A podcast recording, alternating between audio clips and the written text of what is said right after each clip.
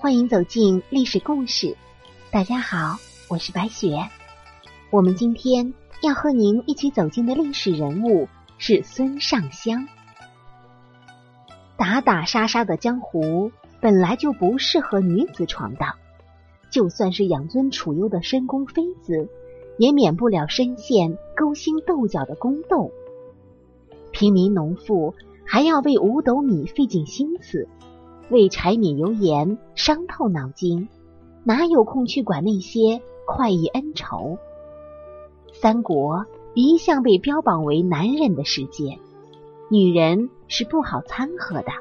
可是偏偏有这样一个女子，不仅要趟这趟浑水，还要学那些男人们搅动时局，一睹战场壮丽之色。三国里都是男人之间的打打杀杀。很少出现女人，当然，在演义里，女人一出场都是十分惊艳的。比如说，大乔、小乔、甄姬，都是倾国倾城的容貌。虽然他们在书里只有寥寥数句，却并不妨碍咱们后人对他们的美丽的肯定与想象。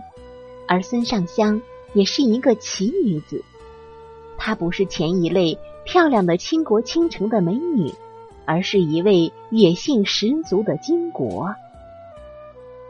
孙尚香，吴郡富春人，东汉末年讨虏将军孙权之妹，后来嫁给左将军刘备做夫人。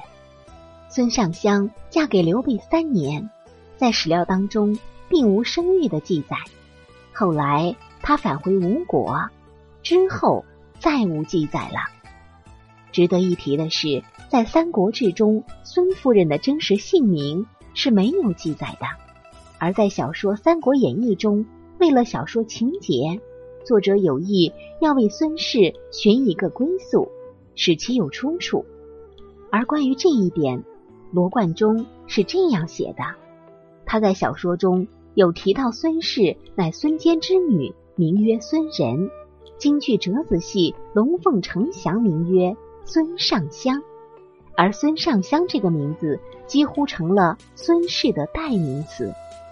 准确的说，刘备的夫人孙氏，她的名字在历史上并不叫做孙尚香。《三国志·蜀书·法正传》当中有这样一段记载，是关于孙尚香的：才杰刚猛，有诸兄之风。而《三国志·蜀书·诸葛亮传》当中。是这样描写：权媚骄豪，多将五里兵，纵横不法。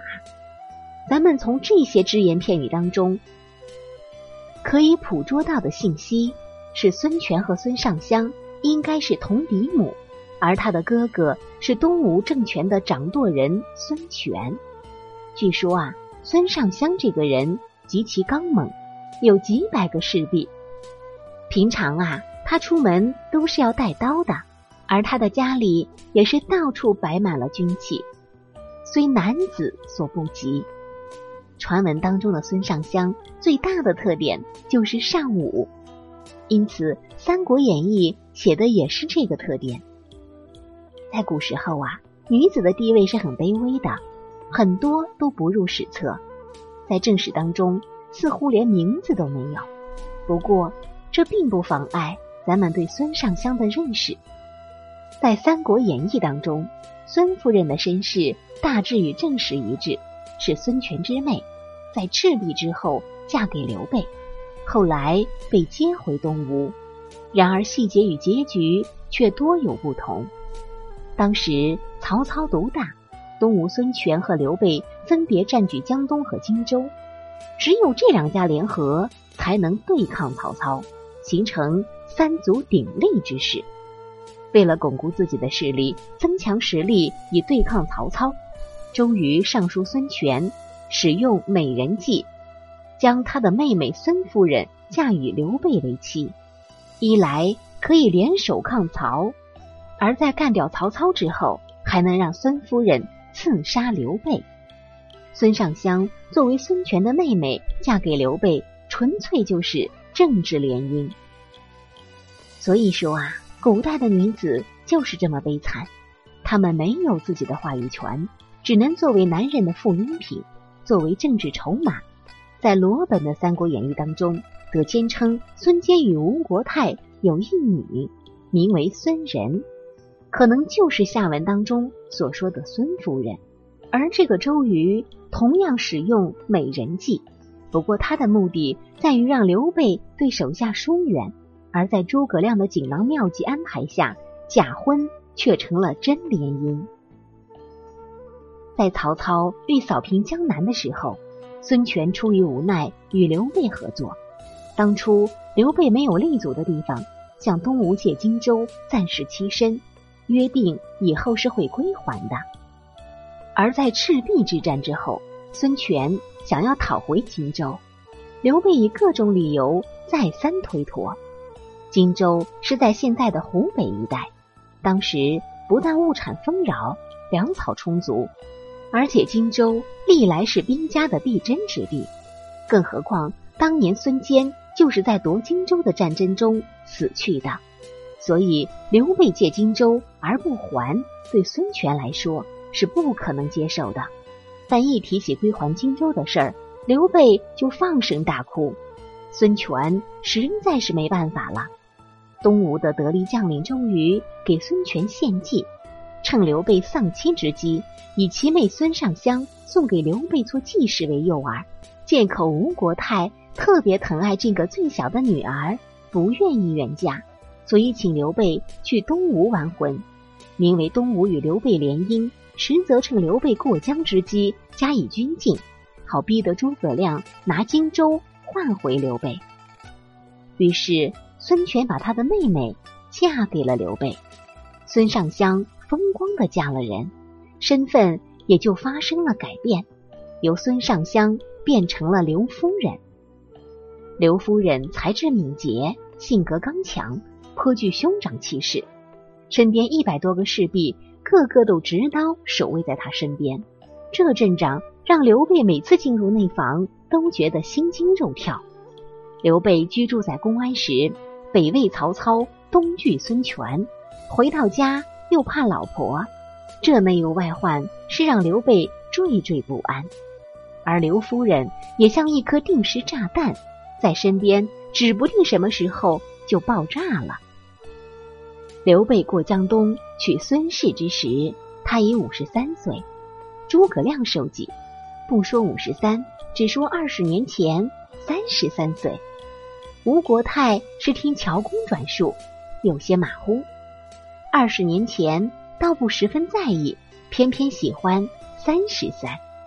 于是这一对年龄差距稍微有点大的两个人，还是结为夫妻了。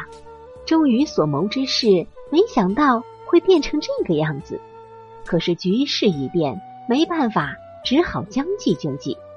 为了让刘备疏远手下，孙权请妹夫与妹妹居住，整天是吃喝玩乐，声色犬马。果然，刘备也有一些分心了。可是料事如神的诸葛先生早已看透其中玄机，命赵云给刘备报假消息，让刘备回荆州。刘备便以曹操。单是荆州为由，不能不回去，带着孙夫人一起逃走了。这就是历史上有名的典故“赔了夫人又折兵”。说起这个刘备呀，大家都知道他是一个名气很高的英雄人物。关于他的事迹中，也有着一点非常让人难以琢磨的情况，那就是他和孙尚香结婚三年，两个人。却一直没有孩子，这是很不符合常理的。他在娶孙尚香的时候已经超过五十，也因此不能够直接迎娶，还是在孔明的帮助下成功娶了她。而孔明给出的妙计是虚报年龄，这一下也成功的骗得了孙的母亲，将女儿嫁给了他。其实咱们现在看一看这个计策。确实是很不地道的。很多人觉得他们两个人结婚三年没有孩子，是因为刘备太老了。其实这个原因啊，咱们可以从孔明的话中得到。过去多数女子的婚姻都是为了连结不同势力的团结，因此这夫妻二人之间可能并没有感情，仅仅是为了维持利益上的平衡。而孙尚香的婚姻正是因为这个缘故。当时刘玄德的实力远没有后来强势，为了获得发展而不被消灭，他想出了这种方法来帮助两方更好的维持关系，也因此才获得了孙方的支持，从而能够将实力安稳的发展下去。而孔明的话也能看出两个人没有生孩子的原因，那就是在结婚前的告诫。孔明对他的主人说。这次结婚的目的，并不是真正为了他们在一起生活，而是为了连结和孙家之间的关系，同时为了防止被背叛。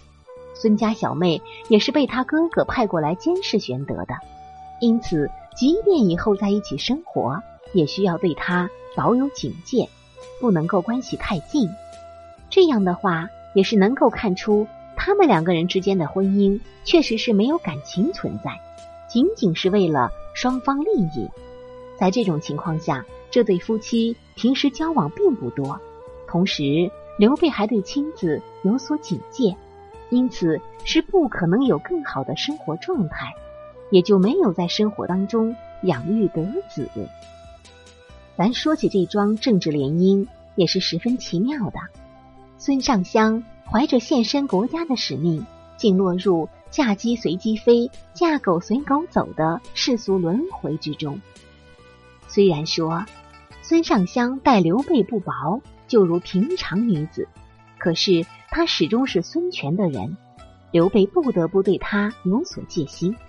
不久之后，刘备占领湖南一带，接着占领益州，随后蜀国的力量也逐步强大。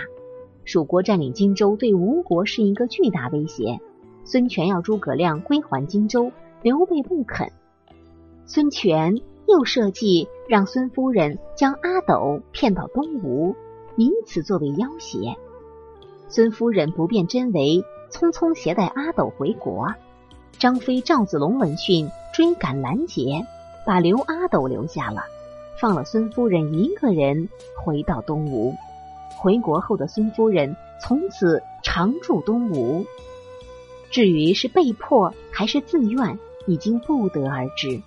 只是他与刘备再也没有见过面。持续了三年的政治婚姻，在一场欺骗中产生，又破裂于另一个谎言。孙夫人离开了刘备，吴蜀的关系持续恶化，围绕着荆州上演了一幕又一幕的悲剧。从正史《三国志》当中。我们可以知道，刘备孙夫人的关系他是不好的。投江的事情就算是真的，也不可能是因为深爱刘备，而是感慨自己的命运多舛吧。好了，朋友们，咱们本期的故事到这里就结束了，感谢您的收听。喜欢的朋友欢迎点赞转发，也欢迎您评论留言。下期我们将和您一起走进。苏小小的故事，这也是一个千古奇女子。好啦，我是白雪，下期再见。